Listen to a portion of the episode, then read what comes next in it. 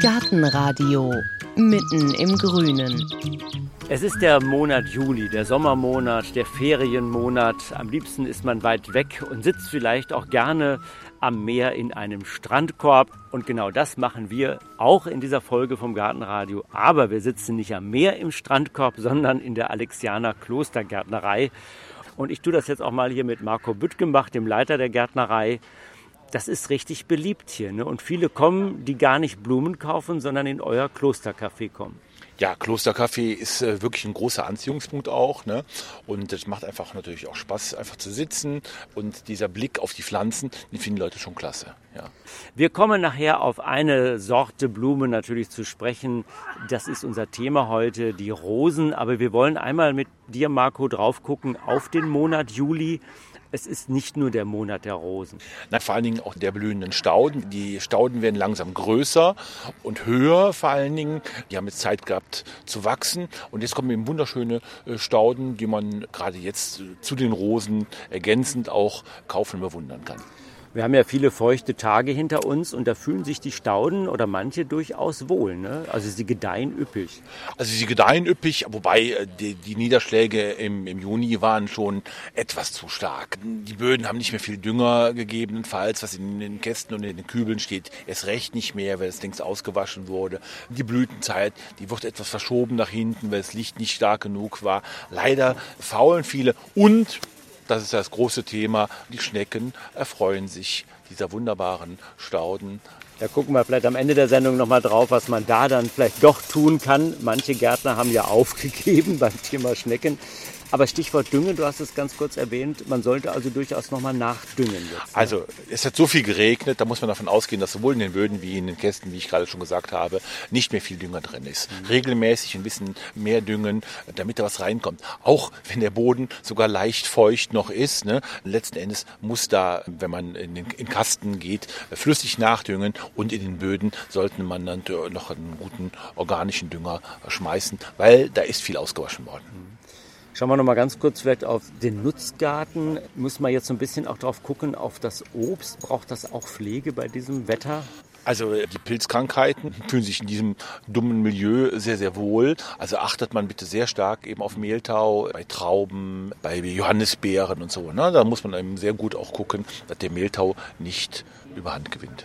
Und was man aber genießen kann, das sind eben die Rosen und da sprechen wir jetzt mit einem Fachmann drüber.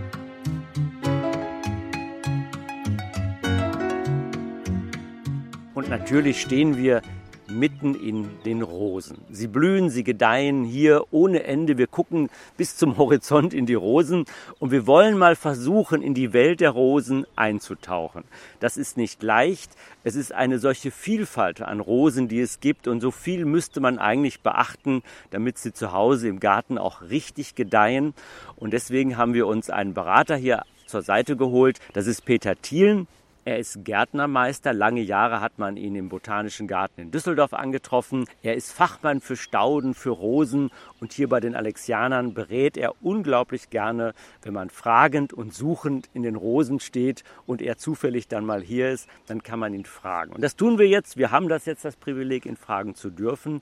Herr Thielen, ich habe einen Garten neu vor mir. Ich habe ein Häuschen gebaut, ich habe ein Stück Land plötzlich, das ich mein eigen nennen kann, möchte natürlich eine Rose pflanzen. Meine Frau möchte eine Rose, die schön duftet. Ich möchte vielleicht eine Rose, die schön klettert, die rot ist oder weiß ist. Und dann kommt die große Frage, welche nehmen wir?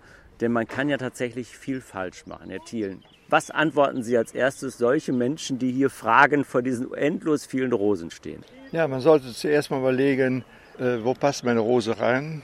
Äh, habe ich ein Beet, was ich bepflanzen möchte? Habe ich einen Garten, wo einzelne Rosen untergebracht werden sollen? Das ist für mich die entscheidende Frage. Passen die Bodenverhältnisse? Ich brauche einen ganz bestimmten Boden für bestimmte Rosen. Also wenn man diese Fragen abgeklärt hat, äh, kann man mit der Auswahl der Rosen beginnen. Wir versuchen jetzt mal so am Anfang so ein bisschen Sortier reinzukriegen, was es für Rosen gibt. Und da fangen wir hier an. Wir stehen vor den ganz kleinen Rosen, den Zwergrosen. Ist das für Sie denn schon ein Fachbegriff? Nein, ist kein Fachbegriff. Das ist praktisch eine Rose, die als Beetrose zu bezeichnen ist. Und die Beetrose hat den Vorteil, dass sie dauerblühend ist, praktisch bis zum Herbst hin und nur eine bestimmte Höhe hat. Also 40 bis 50 Zentimeter wird diese Rose hoch und in der Regel ist sie auch selbstputzend. Das heißt also, wenn sie verblüht ist, fallen die Blütenblätter ab und die Rose sieht immer schön aus und macht Platz für die nächsten Blüten, die folgen. Also blüht lange und ist pflegeleicht. Ganz genau. Das ist ja schon mal für den Anfang eine wunderschöne Rose. Dann. Absolut. Und die kriege ich dann auch direkt in allen Farben. Die kriegen Sie in allen Farben, äh, von weiß angefangen über rosa, pink bis ins tiefe Rot in allen Farben und allen Blütenformen. Da kommt gleich aber auch ein Thema mit rein, über das wir natürlich jetzt auch im Laufe dieser Folge auch immer mal wieder reden. Was passt dazu?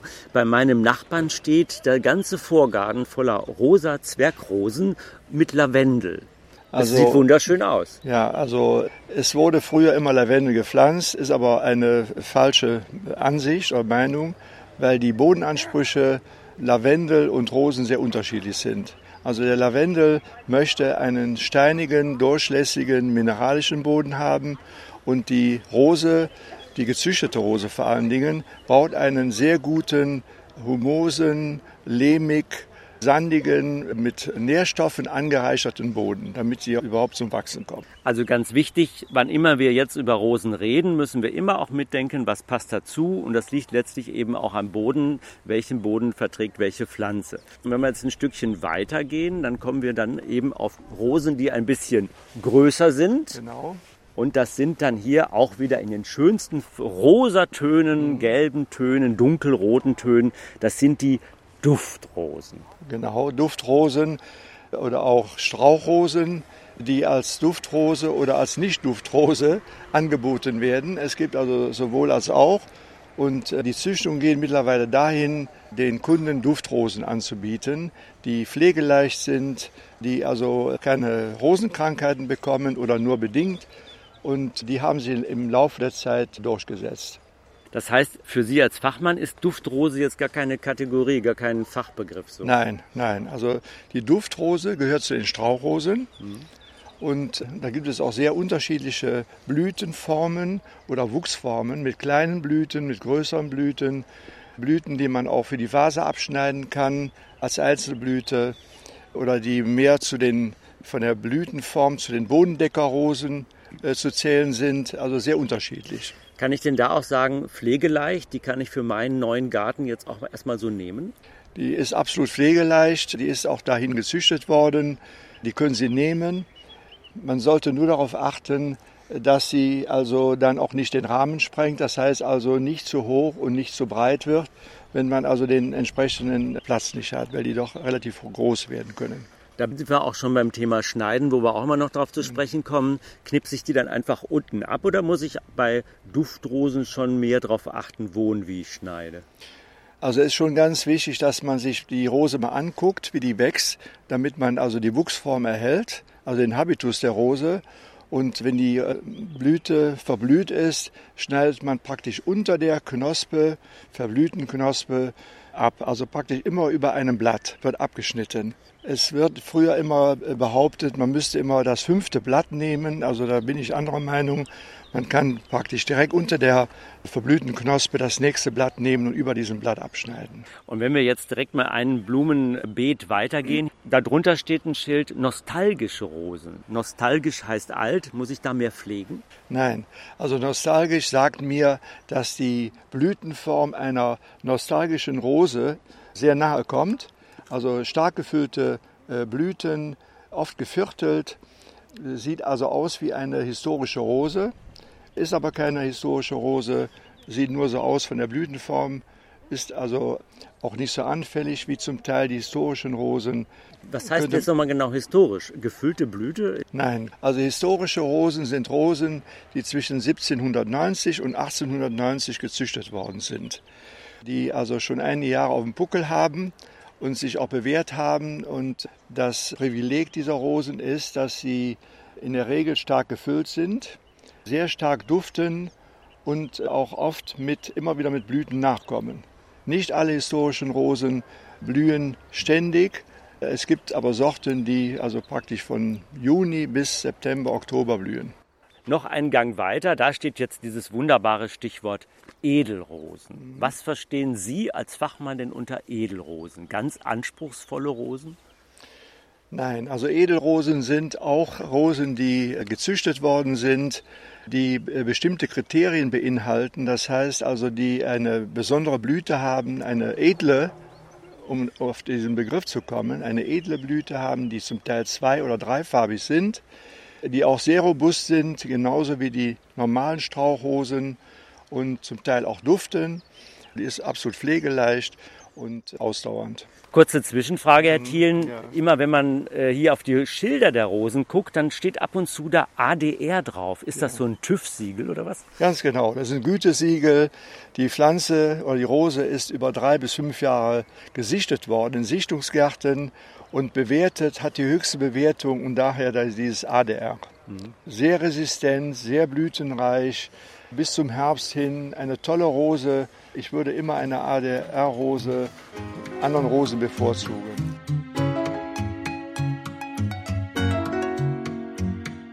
Bei unserem ersten Gang durch die Rosenbeete der Alexianer gehen wir ein Stückchen weiter und jetzt stehen wir vor den sogenannten englischen Rosen, englische Strauchrosen. Das ist jetzt nochmal eine ganz eigene Klasse für sich und da sehe ich so ein bisschen Ihre Augen noch mehr leuchten. Englische Rosen haben Sie wahrscheinlich auch im Garten stehen bei sich zu Hause. Ja, ich habe auch bei mir im Garten eine englische Rose, die Constance Spray. Das ist praktisch die erste gezüchtete Rose von David Austin. Einmal blühend, überreich blühend. Sie kann man auch als Kletterrose verwenden. Die meisten englischen Rosen sind Strauchrosen, haben das ganze Farbspektrum, was man sich so vorstellen kann. Stark gefüllte Blüten, blühen praktisch von Juni bis Oktober als Dauerblüher. Die haben auch so ein bisschen eine andere Verpackung, sage ich mir, oder andere Haltestangen da drin. Zwei Bögen so übereinander. Das heißt, das ist schon ein Hinweis darauf, die werden größer und wollen klettern oder was bedeutet das? Nein, das hängt damit zusammen, dass die Rosenblüte sehr stark gefüllt ist und äh, dadurch eine gewisse Schwere bekommt und dass die Blüte etwas zum Nicken neigt. Das heißt also, dass die so ein bisschen gestützt werden muss. Deshalb auch diese Bögen. Wichtig aber auch bei diesen Strauchrosen, bei den englischen Rosen, ist auch nochmal das Thema Bodenanspruch. Also die englischen Rosen sind auch genauso anspruchsvoll wie all die anderen Rosen, auch die gezüchtet worden sind. Sie brauchen einen lehmig, humosen, durchlässigen Boden ohne Staunässe. Wichtig ist, dass sie zum Beispiel auch im Sommer ein, zweimal gedüngt werden. Äh, sie wollen immer mit Humus abgedeckt werden. Also der Boden sollte feucht bleiben, weil dadurch auch die äh, Krankheiten, die diese Rosen zum Teil auch bekommen, eingegrenzt werden. Zum Beispiel Sternrußtau, Mehltau und so weiter.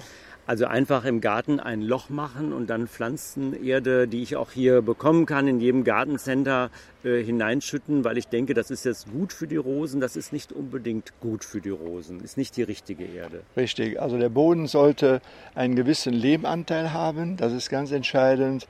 Vielleicht etwas Sand, und äh, Humus. Den kann man natürlich äh, hier kaufen, aber den, den Rest der Erde äh, sollte man aus dem Garten nehmen oder sich besorgen. Verstehen wir denn beide unter Humus dasselbe? Ist das die Pflanzerde? Also ja, Torf, oder was auch immer genau, das ist. Genau, Humus, humide Erde, mhm. ja, also organische Erde äh, ist, die, ist ganz wichtig für die Rose, aber nicht nur, sondern es braucht, sie braucht auch äh, lehmige, tonige Anteile, auch wenn der Nährstoffe. Und dann eben, sie steht auch gerne luftig und licht und ein bisschen auch für sich, dass sie braucht Platz, die Rose an sich. Absolut, sie möchte nicht bedrängt werden. Äh, sie braucht einen gewissen Platz. Wichtig wäre auch, dass der Wind durch diese Rosen fährt, weil dadurch auch die Anfälligkeit für Krankheiten gemindert wird, herabgesetzt wird. Und äh, sie möchte auch nicht äh, unter Bäumen stehen, verträgt auch keine Nässe, also Tropfenfall keinen Wurzeldruck. Sie möchte frei stehen. Wir haben über den Regen schon gesprochen und manche Rosenknospen scheinen sich auch schützen zu wollen vor dem Regen. Die gehen gar nicht auf, die neigen sich weg und ja, ich sag mal, die vergammeln dann so ein bisschen auch. Ne? Ja, genau. Es gibt Sorten, die mumifizieren. Das heißt, sie gehen nicht auf und äh, es sieht immer sehr unschön aus. Deshalb sollte man versuchen, Sorten auszusuchen, die diese Negativeigenschaft nicht mitbringen Es gibt genug andere Sorten, die äh, diese Eigenschaft nicht haben. Und das ist eben dann die Aufgabe eines Gartenberaters, darauf hinzuweisen, dass diese Rose negative und positive Eigenschaften hat. Und dazu gehört zum Beispiel auch dieses Mumifizieren als negative Eigenschaft. Hilft es denn, die auch möglichst bald rauszuschneiden, diese Rosenblüten, die nichts geworden sind? Ganz genau. Würde ich äh, sowieso machen. Wenn ich die Zeit hätte, würde ich so jeden Tag, jeden zweiten Tag mal durch meine Rosen durchgehen und äh, würde dann die Verblühten herausschneiden, damit wieder Platz für neue Triebe, neue Knospen ist. Und dann gibt es natürlich noch mal ein Kriterium und da stehen wir jetzt vor einem Blumenbeet. Da steht zum einen drauf Rammlerrosen und Kletterrosen. Und da sind wir bei dem Thema großkräftig wachsend, mhm. aber eben auch manche nur einmal blühen und manche auch dauerblühen. Das ist ja auch nochmal wichtig, wenn ich mir eine Rose an die Hauswand stelle oder einen Rosenbogen bepflanze, dann bin ich nachher überrascht, dass die nur einmal blüht und das war's. Genau. Also bei den äh, Kletterrosen äh, gibt es Sorten, die Dauerblühen, die also faktisch auch im Juni anfangen, manche auch im Mai schon und dann äh, bis zum Herbst hindurch blühen. Im Gegensatz zu den Rammlerrosen. Die Rammlerrosen sind Wildrosen äh, mit einem starken Hang zum Wachsen, zum Wachstum. Sie wachsen also sechs, sieben bis zehn Meter in Bäume. Die Triebe sind so ausgelegt, dass sie sich praktisch selber in die Bäume reinhangeln. Die brauchen auch keine Hilfe, die machen das alles von alleine und blühen in der Regel nur einmal. Es gibt Rosen, bei den Rammlerrosen zum Beispiel die Bobby James. Diese Rose blüht nach, das heißt also äh, zum Herbst kommen nochmal weiße Blüten nach. Das heißt aber auch, wenn ich jetzt einen Baum im Garten habe, der langweilig grün daherkommt übers Jahr, den kann ich einfach dadurch aufpeppen oder zu etwas Besonderem machen, indem ich so eine Rammlerrose ihm dazusetze und die verträgt auch dann den Boden oder den Schatten des Baumes und macht sich dann nach oben auf. Richtig. Also man kann äh, einen Apfelbaum oder Birnbaum, der dann im Frühjahr blüht, durch eine Rosenblüte nochmal in der Blühzeit verlängern um vier bis sechs Wochen. Und das ist das Schöne daran. Mhm. Muss ich denn auf irgendwas achten dann? Also wenn Nein. ich zum Beispiel dann Birnen dranhängen habe? Nein, natürlich äh, hat diese Rose Stacheln und da, soll, da sollte man das ist natürlich wichtig. absolut, ja. Aber normal passiert da gar nichts, ja.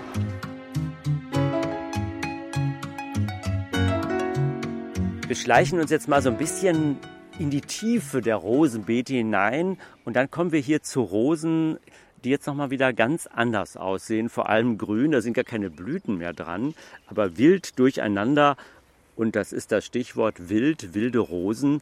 Und da mal jetzt sowieso mal ganz die Frage in die Geschichte. Wann wurden denn eigentlich die wilden Rosen zu Edelrosen? Und wer, wer ist schuld? Also schuld ist eigentlich Karl der Große. Er hat den Mönchen damals in den Klostergärten verordnet, dass diese Rosen in ihre Gärten pflanzen. Zum Teil auch für pharmazeutische Zwecke, zum Beispiel die Rosa gallica oder auch andere mit dem Erlass, dass die Rosen weitergegeben werden, auch an normale Bürger, an Fürsten, an Fürstenhäuser. Und so hat sich die Rose im Laufe der Jahrhunderte auch in unsere Gärten praktisch entwickelt oder ist da reingekommen. Pharmazeutische Interessen, das heißt, da geht es aber eher um die Hagebutten als um das Rosenöl oder die Blüte, oder? Auch, also Rosenöl und auch Hagebutten äh, sind äh, ein ganz wichtiges Kriterium äh, gewesen damals, um eine Rose im Garten an, anzupflanzen. Es ist auf jeden Fall eine Nutzpflanze, eine mhm. pharmazeutische Nutzpflanze ist das. Ist auf jeden Fall viel Vitamin C drin. Ne? Auf jeden Fall. Okay, wir stehen jetzt hier mittendrin in diesen Wildrosen, die sich aber auch in vielfältigsten Formen unterscheiden. Also, wir haben die Rose Angela hier, die hier steht, mit helleren Blättern. Es gibt welche mit ganz schmalen Blättern, hellgrün, dunkelgrün. Manche sind schon die Hagebuttenansätze, andere blühen noch. Haben Sie da eine Übersicht bei den wilden Rosen? Eigentlich schon. In der Regel blühen ja Wildrosen nur einmal, aber es gibt auch Wildrosen, die mit Blüten nachkommen. Das Interessante an den Wildrosen ist, dass die eine wunderschöne Wuchsform haben, meistens überhängend, äh, sehr robust, starkwüchsig zum Teil, äh, die man also auch sehr schön als Vogelschutzgehölz äh, im Garten verwenden kann, weil Vögel lieben Wildrosen schon alleine wegen der Hagebutten. ja, als Nahrung für den Winter. Und sie verzweigen sich sehr stark, wo auch die Vögel Schutz finden oder ihre Nester bauen können. Wir haben zu Hause eine mal gepflanzt, ich glaube irgendwie was mit Pimpinella. Genau, Pimpinellifolia. Pimpinellifolia Folia, genau. ist eine stark bestachelte, muss ich ja schon sagen, nicht bedornte, bestachelte Rose mit kleinen weißen oder halbgefüllten, manche auch mit roten Blüten. Die Ausläufer bildet eine heimische Rose, die auch lohnenswert ist für halbschattige oder schattige Bereiche. Und vor allem, was da mir auffällt, ist, die ist voller Hummeln und äh, die dann da auch wirklich an die Blüten drangehen. Das ist ja bei den Strauch- und bei den Edelrosen ist das ja gar nicht. Ne? Genau, das hängt also mit der Blüte zusammen, mit der Blütenform, dass also noch genug Staubgefäße da sind, die als Nahrungsquelle für Bienen und Hummeln äh, da sind. Und vom Boden her auch dann relativ anspruchslos, diese Rosen. Absolut. Kann ich, die kann ich überall hinsetzen. Absolut. Also die Wildrosen vertragen mineralischen, äh, schlechten Boden, durchlässigen Boden, steinigen Boden. Da kommen die mit klar. Im Gegensatz zu den gezüchteten, die wollen also viel bessere Böden haben. Und von der Schnitttechnik her auch relativ anspruchslos? Äh, eigentlich ja. Äh, wenn die Rose äh, zu groß wird, kann man sie um ein Drittel einkürzen, die langen Triebe. Ich würde zum Beispiel alle zwei bis drei Jahre am Boden die älteren Triebe rausschneiden, damit die Rose wieder sich verjüngen kann und dass sie auch ein gewisses Alter erreicht. Sonst vergreist sie zu stark. Und wenn ich das jetzt schön finde, in den späten Herbst hinein und auch in den Winter hinein einen Strauch zu haben voller Hagebutten, die den ganzen Winter ja oft drüber dranhängen noch, dann bin ich bei den Wildformen auch richtig. Ne? Absolut. Also die Wildformen haben natürlich äh, fantastische Hagebutten, zum Beispiel die Pimpinellifolia hat schwarze Hagebutten und die äh, Rosa Gallica hat äh, orangefarbene, große, relativ große Hagebutten. Es gibt natürlich noch andere Wildformen, die extrem große Hagebutten haben. Bei den Stichwort Hagebutten gehen wir jetzt mal zu einer Rose rüber. Das ist nämlich die, wir nennen sie zu Hause im heimischen Gärten oder auch im Gelände Kartoffelrosen oder man kennt sie aus den Dünenlandschaft der friesischen Inseln. In Sylt wird man sie gar nicht mehr los, da wird die immer runtergeschnitten, da nennt man sie dann wieder Kamtschatka-Rose. Oder eben, hier steht drauf Hagebuttenrose, weil die eben diese schönen dicken Hagebutten bekommen und die älteren Hörer wissen noch von früher, in der Schule haben wir es immer ganz gemein gemacht. Da konnte man die Kerner herausholen und steckte dir jemanden in den Nacken rein. Das war dann diese, das juckte dann unangenehm. Ne? Das kennen Sie auch noch. Ja, natürlich. Da sind, Sie mit, da sind Sie mit groß geworden. Ja, so, was ist das Besondere an diesen Hagebuttenrosen, die so einheimisch daherkommen? Ja, die, die sind als äh, Winternahrung für die Vögel entscheidend ganz wichtig. Und wenn man das mal so beobachtet, dass die Vögel bestimmte Früchte zu bestimmten Zeiten nehmen. Man wundert sich, dass zum Beispiel im November noch die Hagebutten dran sind. Die äh, Vögel behalten diese Hagebutten im Auge, damit die Nahrung noch für den Januar, Februar haben. Nur als Beispiel. Ach, die, die sparen die sich ja, selber auf am ganz Strauch? genau. Hier sind zum Beispiel auch Früchte da. Sehen Sie, wir haben hier zum Beispiel ein Amalanchia, also eine Felsenbirne, die dann relativ früh ihre Früchte verliert, wo die äh, Vögel also die Früchte schon mal äh, fressen. Und die Hagebutte wird zum Beispiel erst im Januar, Februar wird die also dann verzehrt von den Vögeln als Winternahrung. Die Hollandurlauber unter uns kennen die Hagebuttenmarmelade.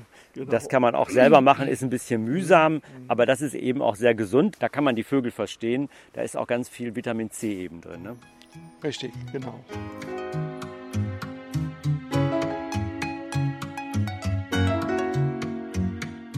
Und da sind wir noch bei einem Thema, das wir natürlich auf jeden Fall auch noch ansprechen wollen, nämlich die Kombination von Rosen mit anderen Pflanzen. Sie haben von Ihren Bäumen gesprochen. Ich habe vorhin schon den Lavendel angesprochen, wo Sie sagten, das geht gar nicht. Aber es gibt natürlich richtig schöne und auch passende Kombinationen, sowohl von der Optik her wie auch von den Bodenansprüchen her. Genau, also Stauden sind die Begleitpflanze für unsere Rosen, die wir eben genannt haben.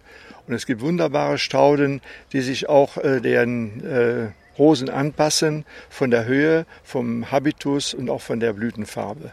Zum Beispiel die Sterndolde, Astrantia major gibt es in verschiedenen Sorten.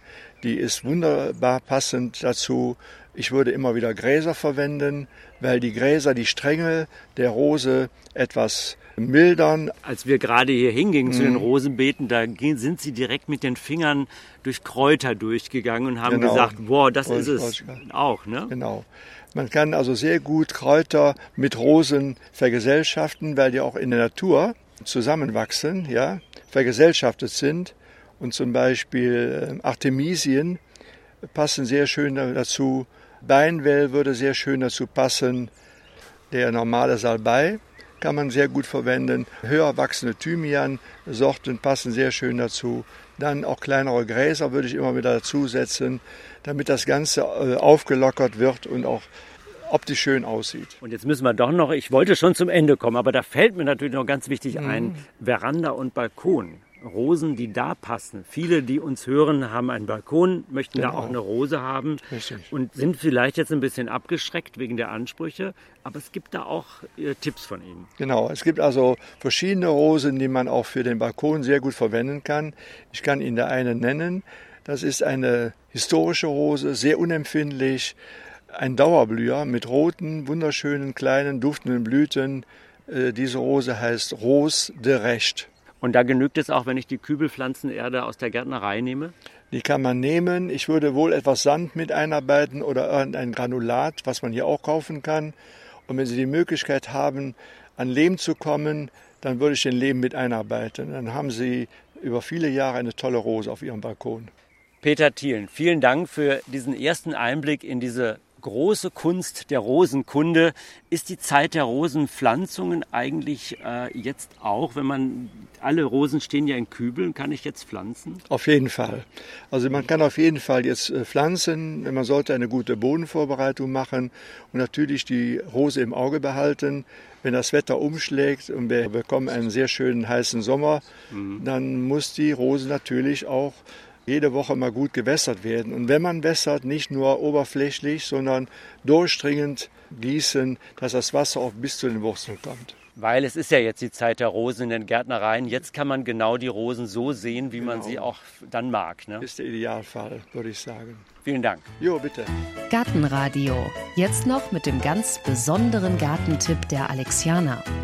Unsere monatliche Sendung aus dem Klostergarten, aus der Klostergärtnerei der Alexianer in Porzensen geht zu Ende mit einem Gartentipp, wie immer, speziell passend zu diesem Monat. Und da gibt's nur ein Thema bundesweit in jedem Garten. Alle sind verzweifelt. Das sind die Schnecken. Marco Büttgenbach. Gibt's denn überhaupt ein Mittel gegen Schnecken? Ja, es gibt natürlich Schneckenkorn und ähm, hier ist eigentlich eine Sache ganz, ganz wichtig, da möchte ich darauf hinaus.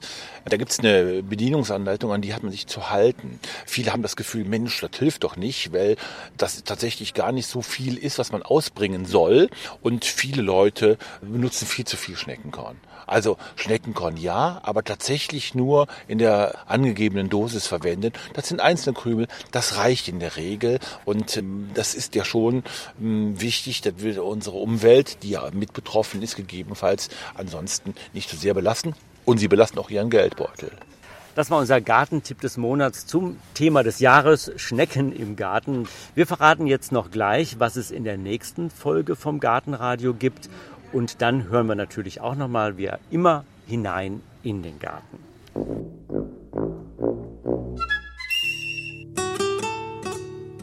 Gartenradio. Gezwitscher.